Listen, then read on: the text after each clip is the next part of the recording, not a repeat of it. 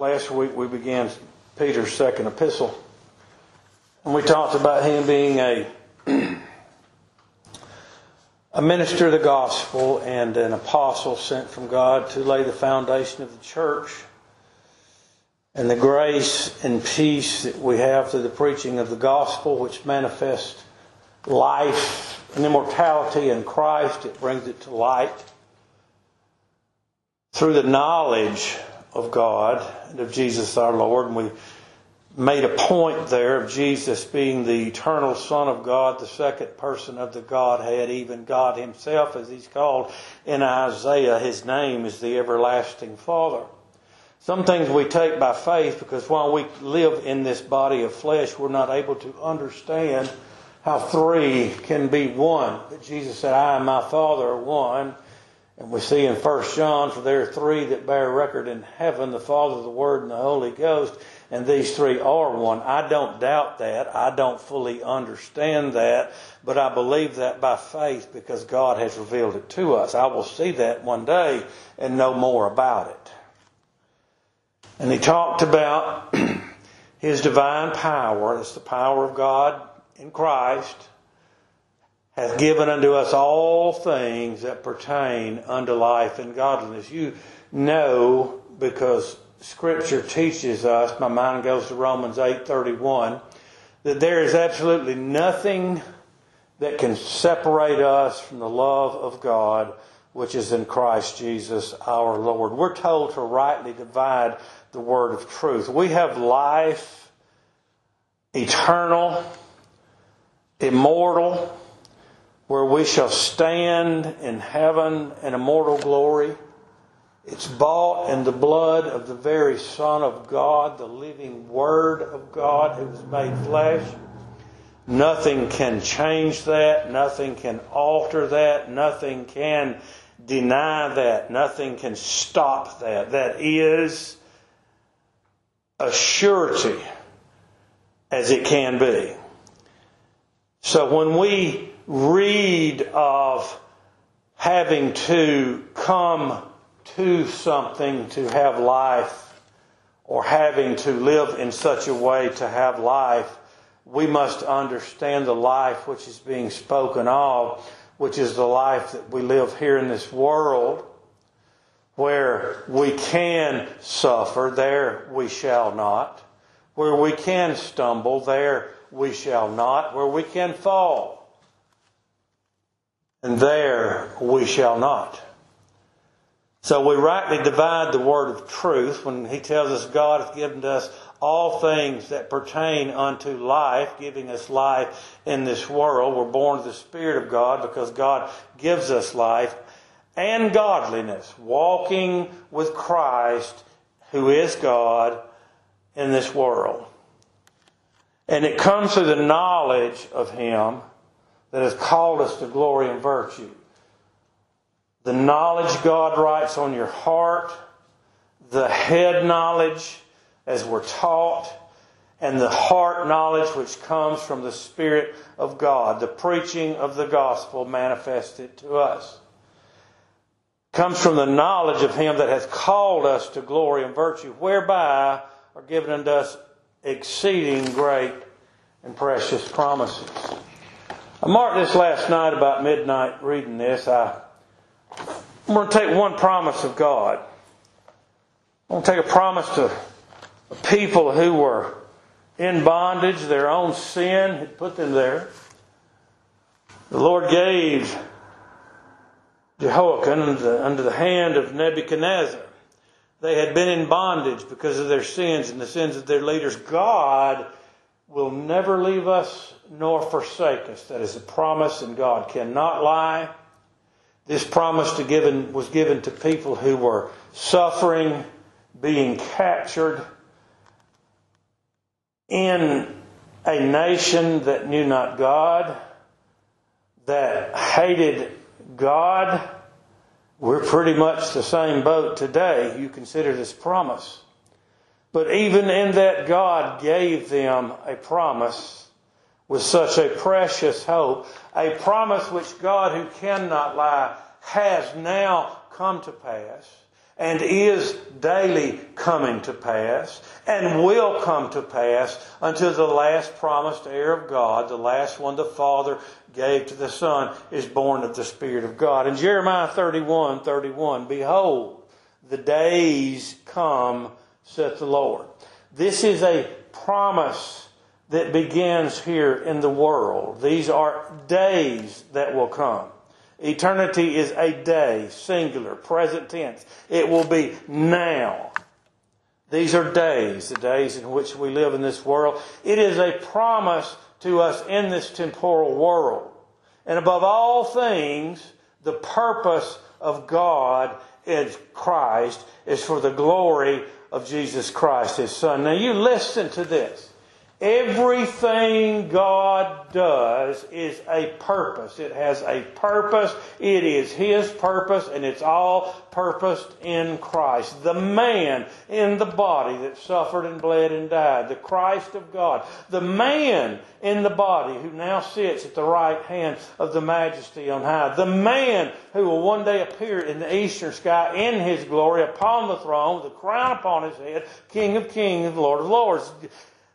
This is dealing with us in this world and will carry into glory.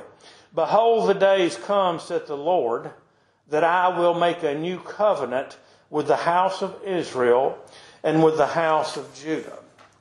That's what was manifested at that time. They were in bondage, that is, Judea was in bondage. Israel had already ceased to exist. They had been conquered and captured, the Assyrians. As a nation, they existed no more. They had lost their identity as God's children, worshiping pagan gods of the Assyrians. Yet God speaks of them as they are because in His eternal purpose they are. Now, if you want to read Ezekiel 37, we can tie this to the Gentile church and the Jews of the lost sheep of the house of Israel who come together in the house of God in this world to worship Christ, the Son of God. Okay? This is in the world. I will make a new covenant. The old covenant was taken away. Christ fulfilled the law to a jot and a tittle. Everything set forth in the law and the prophets of the Lamb of God, the King of glory, was fulfilled in the man, Jesus Christ. That old covenant was done away with.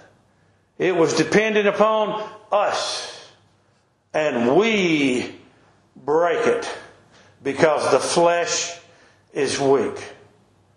What we could not do, God does for us. God provided a sacrifice just as he did when Abraham took Isaac up to Mount Moriah and God provided a sacrifice. That's the same exact place where the Lamb of God was provided of God on the cross of Calvary, where that Lamb of God was provided to take away our sins. But he says, not according to the covenant that I made with their fathers in the day that I took them by the hand to bring them out of the land of Egypt, brought them out of bondage. Egypt is a type of depravity. He brought us out of depravity which my covenant they break, although I was an husband unto them, saith the Lord.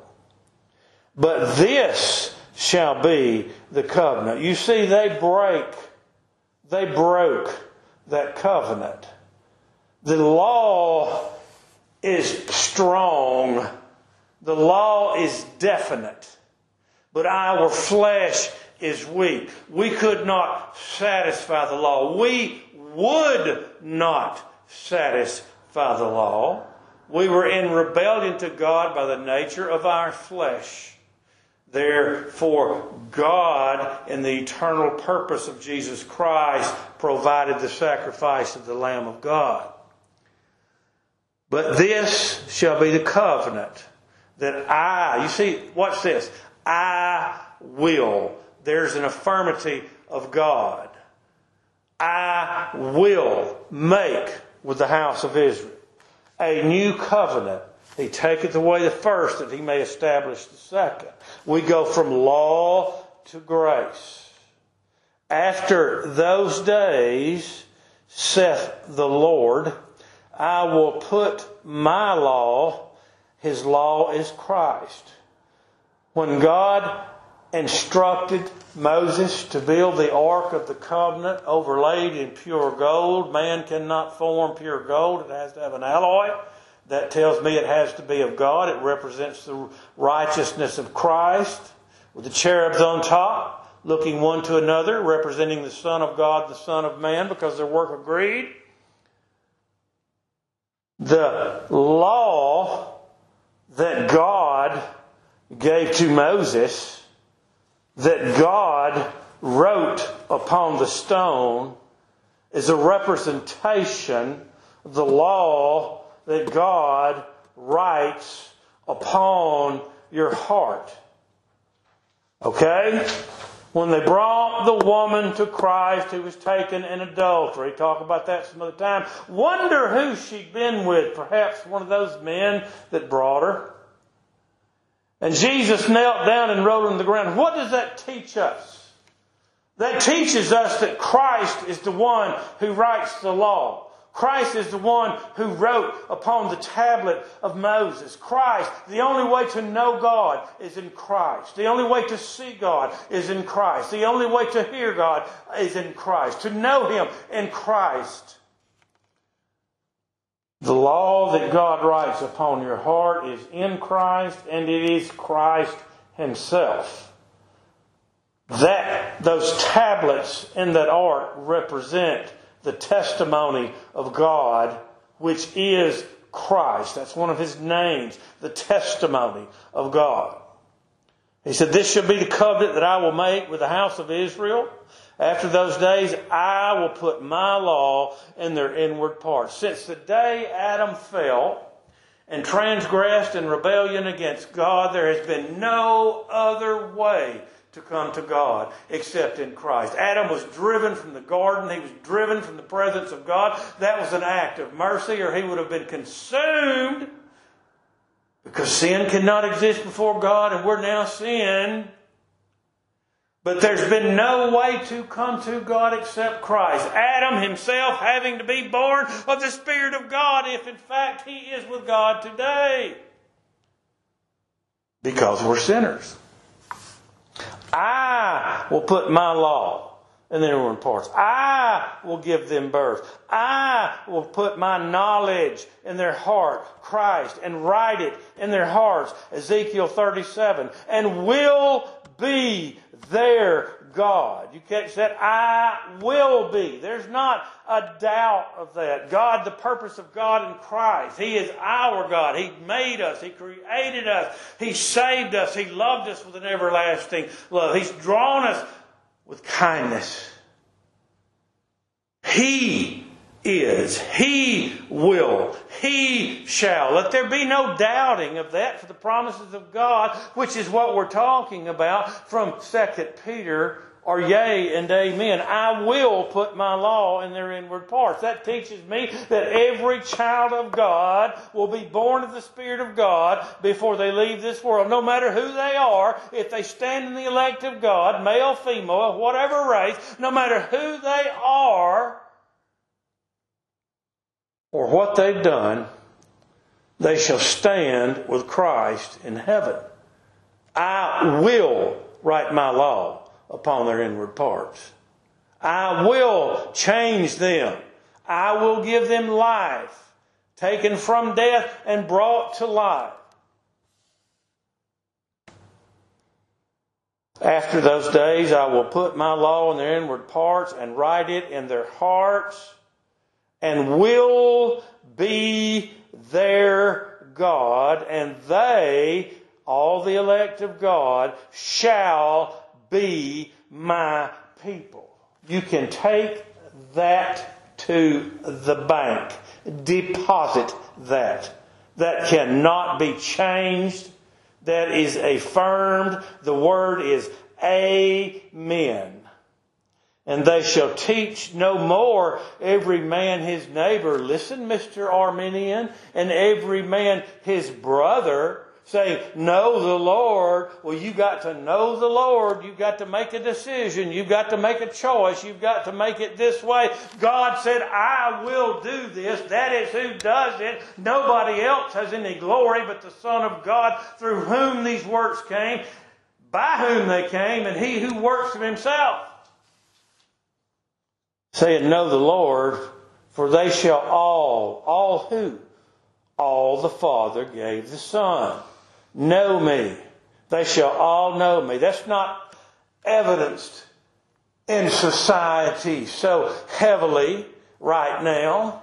But we do know for a fact that every child of God will be changed and given life before they leave this world and this body of the world, and because it's made from the dust of the ground, we know we'll all be changed because we must be changed to stand before God. And a child of God, when he leaves this body, is present with the Lord. All of them. From the least of them unto the greatest of them, saith the Lord. For I will forgive their iniquity when did he forgive us our iniquity? It is finished. The cross of Calvary. And I will remember their sin no more. There is a promise of God.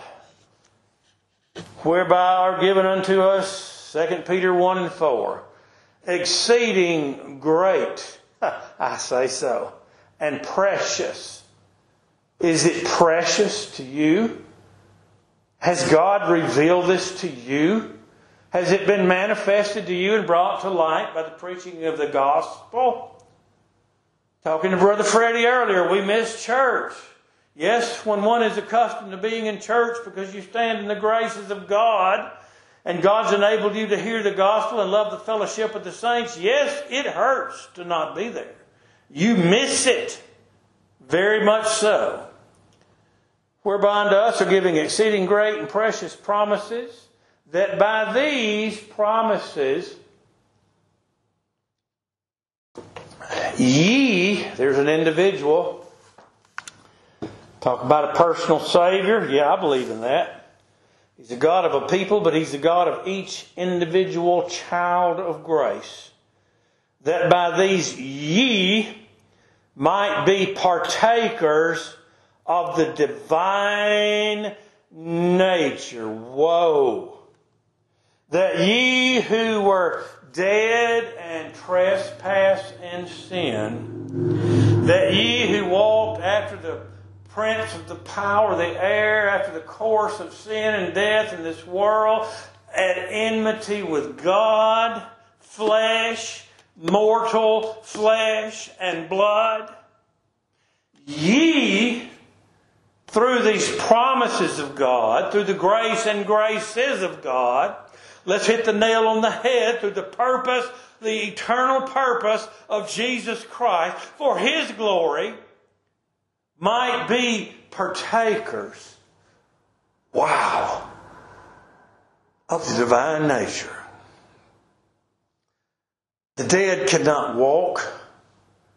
The dead cannot hear. I talk to my twins every time I cut the grass over there. I talk to my granddad and my grandmom. They're dead. They don't hear me. They don't get up and talk to me. They don't get hungry. They don't get thirsty. But yet I strive to speak to them.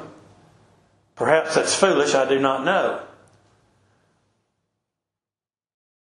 But when the day comes and those bodies are raised up, they'll be reunited with that spirit and that soul which is now with Christ and is alive, and they'll be alive completely immortal, body, spirit, and soul. Okay? But we are divine, we're partakers of His divine nature. As we said earlier, the glory of God should rest upon you. It falls upon you, so to speak, the glory of Christ. It is imputed. I don't mean to say it was spilled, because his blood was not spilled and his glory is not spilled, but whom he did foreknow, he also did predestinate to be conformed to the images of his Son, whom he did predestinate. Them he also called, whom he called, them he also justified, and whom he justified, he also glorified. That's not verbatim, but you can read it in Romans 8.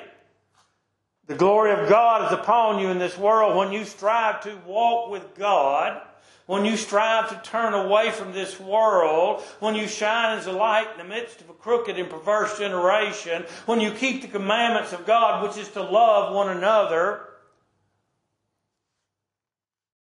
you show forth, you partake in the divine nature of God in Christ. And by this, these things we're going to talk about, you have escaped the corruption that is in the world through lust. We've already talked about those who think it's strange that we run not to excess of right with them. Those in the world who burn cities. Those in the world who live any which way they're pleased to live. Many of God's children are in that number, and many of them that are in that number are not God's children. But the object of Satan is to bring the child of God to the level of the children of the world, to accuse them before God. That's why Revelation 12 says, The accuser of our brethren is cast down. He who said they rebelled, they're now dead in sin, is cast down because Christ defeated him. We have escaped the corruption that is in the world through lust. Lust of pride, lust of power, lust of money, lust of flesh, lust of narcissism, myself, myself, myself. It's all about me because it's not about us at all. It's not even about the church. It's about the Lord Jesus Christ. But by these promises, He's enabled us to escape the things around us, the corruption that is in the world through lust. And beside this, giving all diligence, every thought, constant prayer, walking through your job in the day. I had to, pray to God, help me, asking God to lead and guide. Every waking and sleeping moment when Satan comes at you sometimes with dreams that are sickening, diligently seeking the Lord. And beside this, giving all diligence. Add to your faith. Who's he talking to?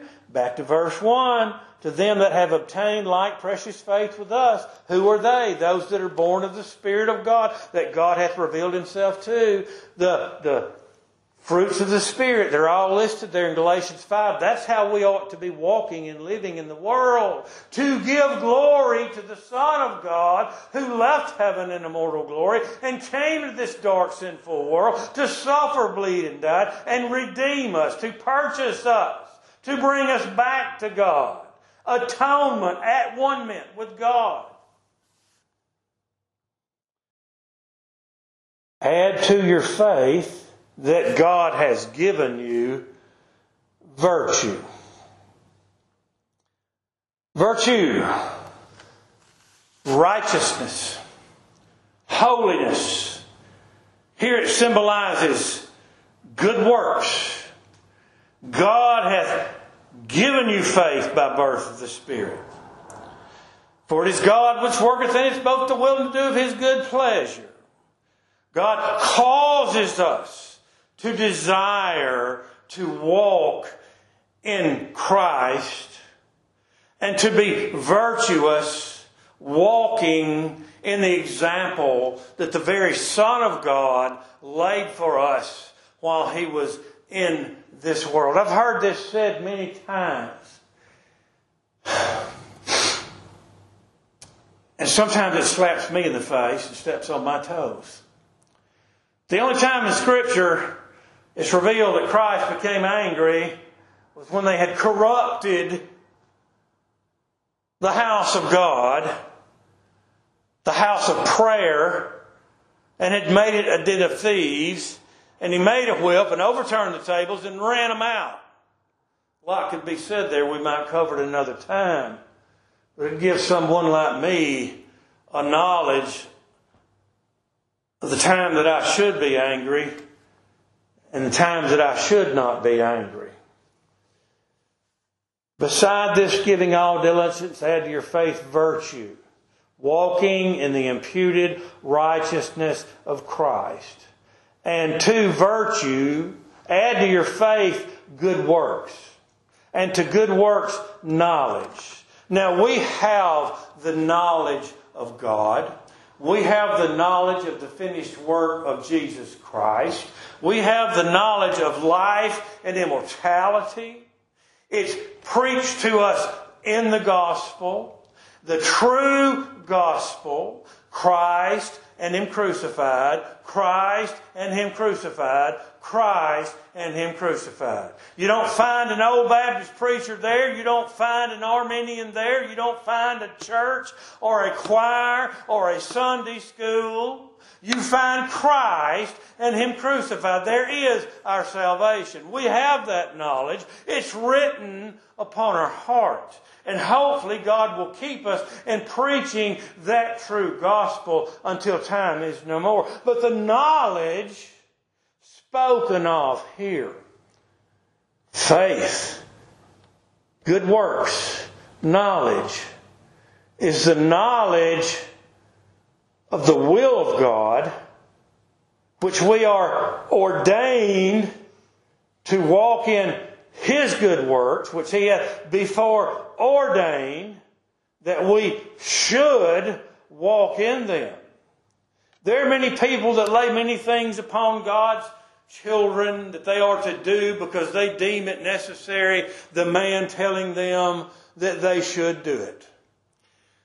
This is no different than the Pharisees, Matthew 27, I believe it was, that would lay heavy burdens upon men's shoulders that could not be borne.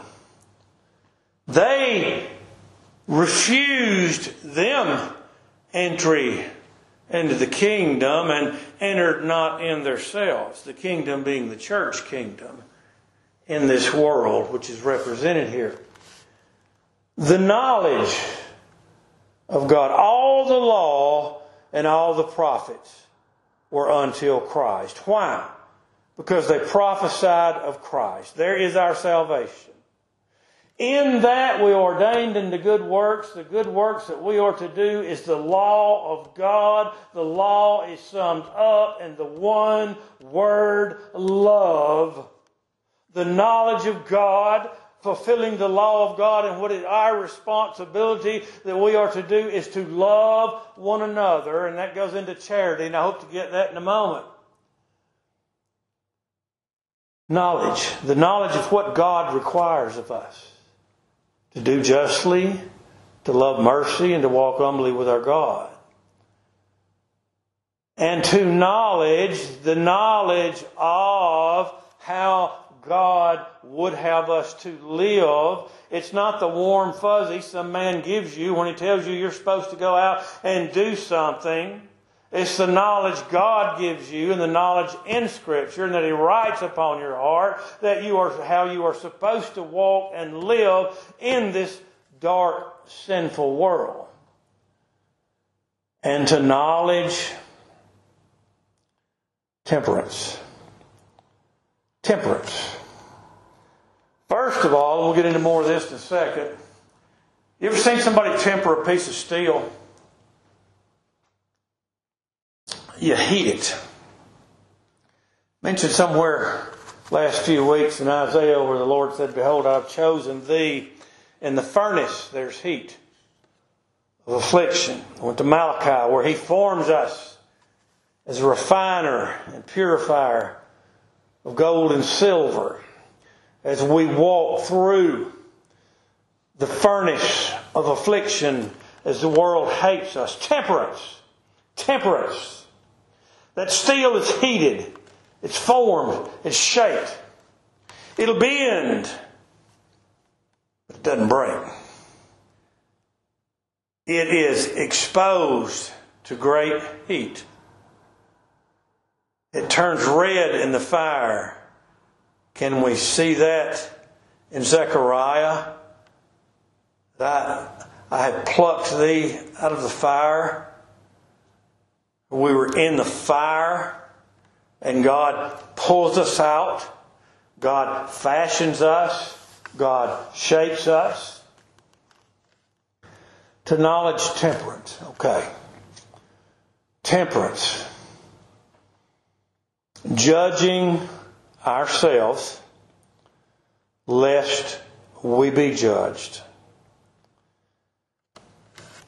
The Lord said, Judge not that you be not judged, and that's not verbatim, I'm sure. But the message is plainly given to us from the Savior that we're not to judge other people until we first judge ourselves and remove the beam from our eye. Then can we clearly see through the knowledge of God to help, not to condemn, to help our brother. That's the purpose is to help our brother.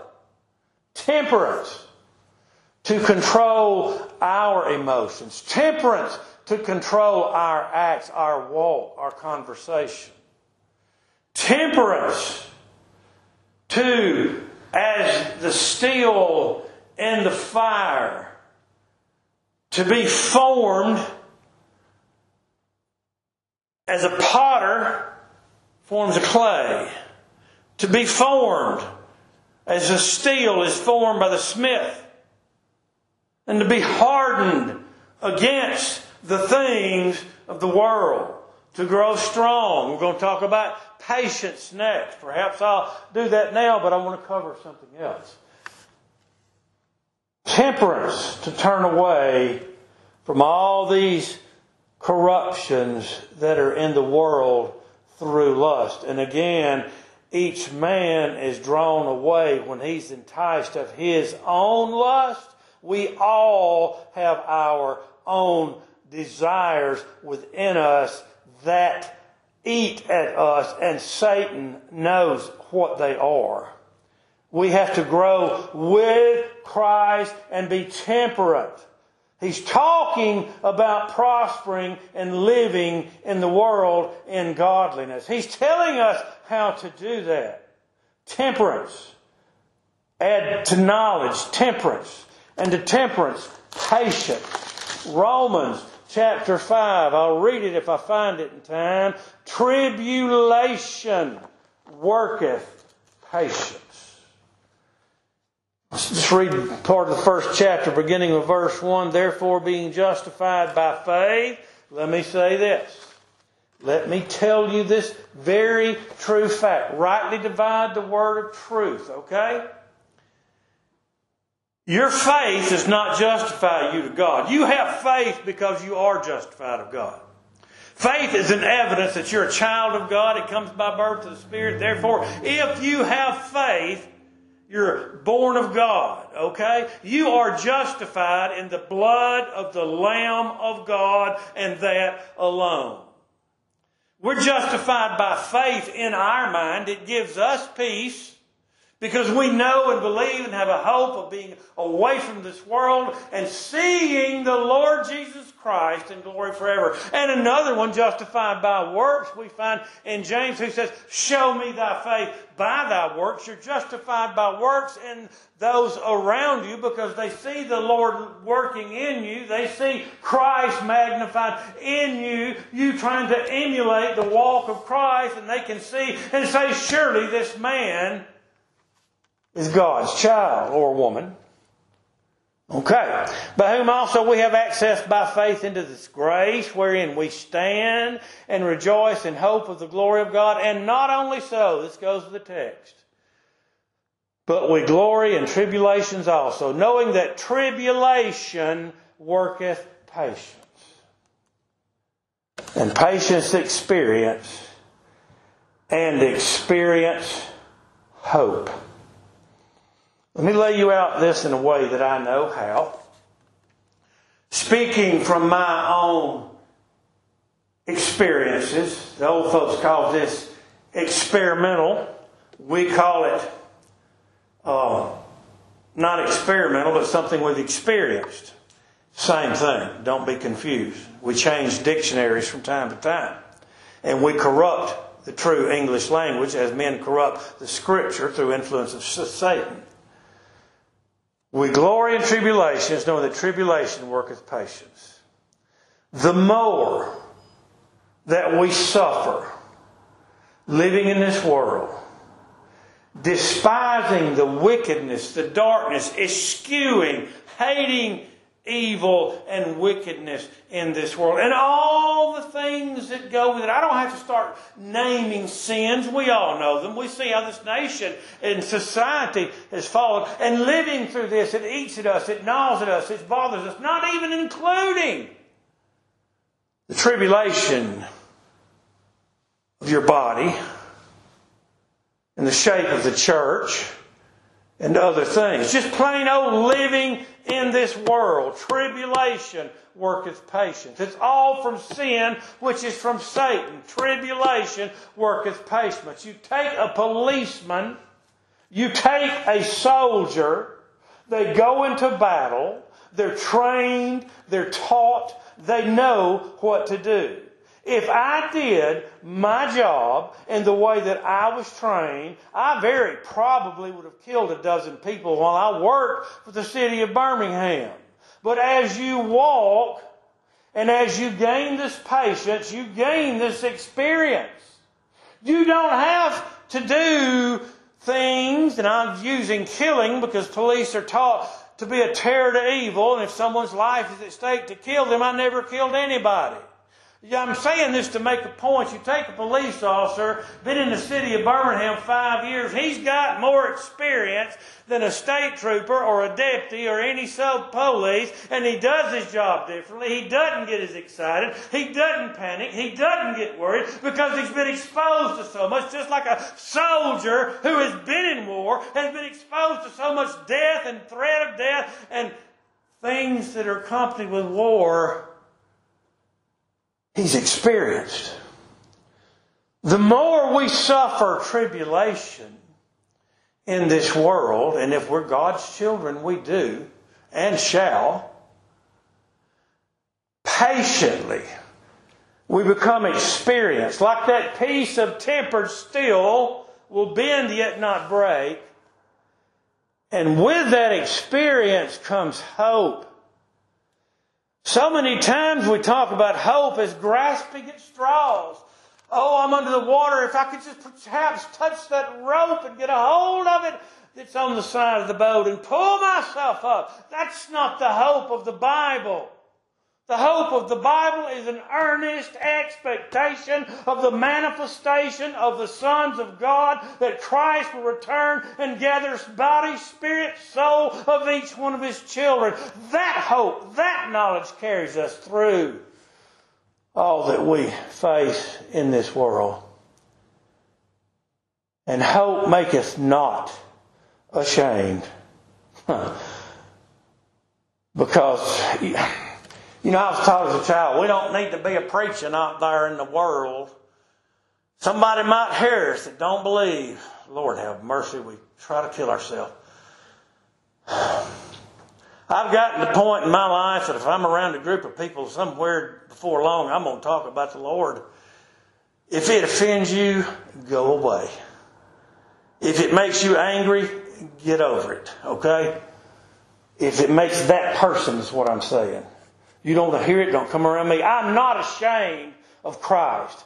Let me rephrase that. By the grace of God upon me, I'm not ashamed of Christ. Were it not for that grace, I'd be like exactly like the one there judging me for loving Christ, who was angered because I speak his name.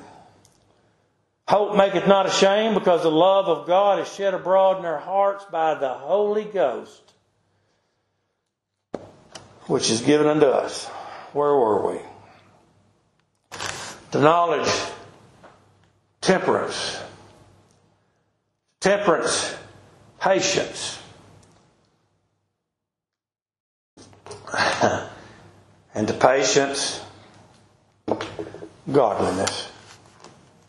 Add to your faith these things godliness. We are but flesh.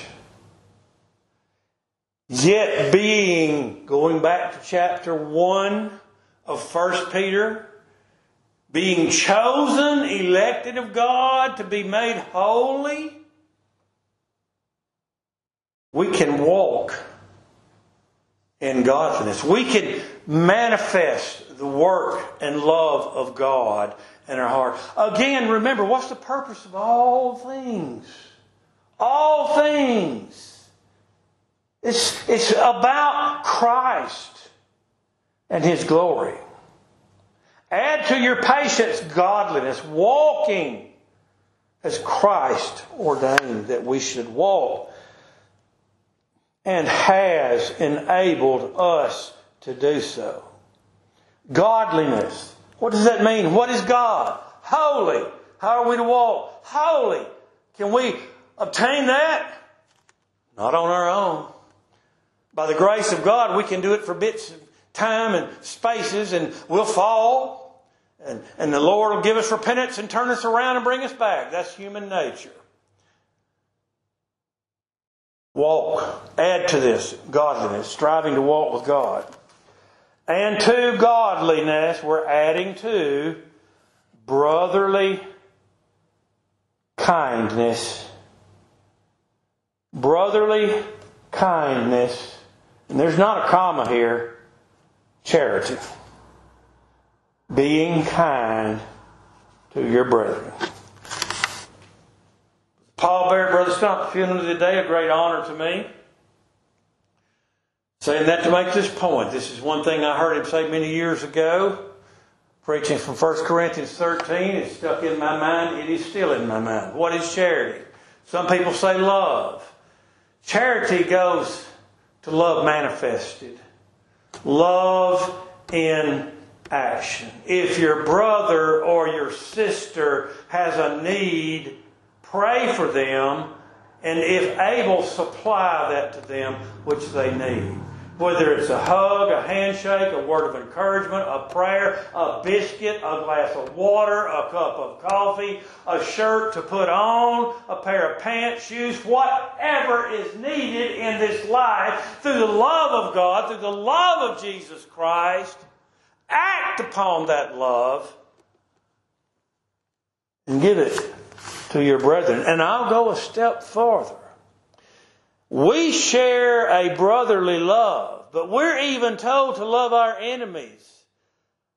I don't love another woman as I love my wife, and I don't love someone outside the church as far, I don't mean outside the building. I mean someone who is not a child of grace. I don't know where they are or not. I'm going to butcher this up if I don't hurry up. If someone is in need of something, even if they're your enemy and they're hungry, you're to love them in the way of feeding them, okay? And them the things that are necessary in life. That's the love to your enemy. It's nothing like the love to your brother or the love to your wife or the love to your children, okay? There's a deeper spiritual love of fellowship in Christ among God's people. But we're to be charitable. We're to show that love. I'm not telling you go write a check to Salvation Army. You do what you want to do.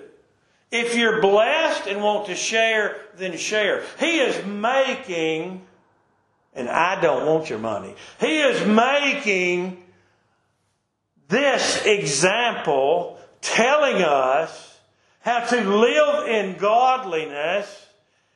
And now I'll just close, go with the next verse. For if these things be in you and abound, they make you that you shall neither be barren nor unfruitful. We won't be barren like the fig tree that bore no fruit and was touched of the Lord and died because it bore no fruit. It was unfruitful. We won't be like that. If we live as we're taught in Scripture, and we cannot do that unless we're among the elect of God and been given life by God. But if we live in that grace through Christ, and we walk in this way, we won't be barren nor unfruitful. What does that mean? We'll live in such a way that gives glory to God, loving each other. I've said this, and I've said this, and I've said this, but this is a good place to bring it to mind. Go back to the change of doctrine in this country. We went through a civil war. We've been through two world wars. We're going probably into another one. Several conflicts. The family has basically been destroyed of Satan. Husbands not loving wives, wives not reverencing husbands, and I'll say this again, if the man loves his wife, she will reverence him. Not teaching our children about religion. I got a kin folks that I'm not going to teach my child about God and how to worship. Well, that's no wonder they're not in the church, is it? This is teaching us how to be fruitful to God. But he that lacketh these things is blind and cannot see afar off and hath forgotten that he was purged from his old sins. There are people in this world that are blind because they're not given to know the truth. They're not among the elect of God. God did absolutely nothing to them. God did not cause them to sin. They fell in Adam. God left them right where they're at, has done nothing wrong to them. So don't blame it on God. There are people in this world, primarily the Jews that Isaiah has told us about, that God blinded from Christ because of their sins They're blinded. Now, most people seem to think this talks about those that are not given to know God, those that will never know God.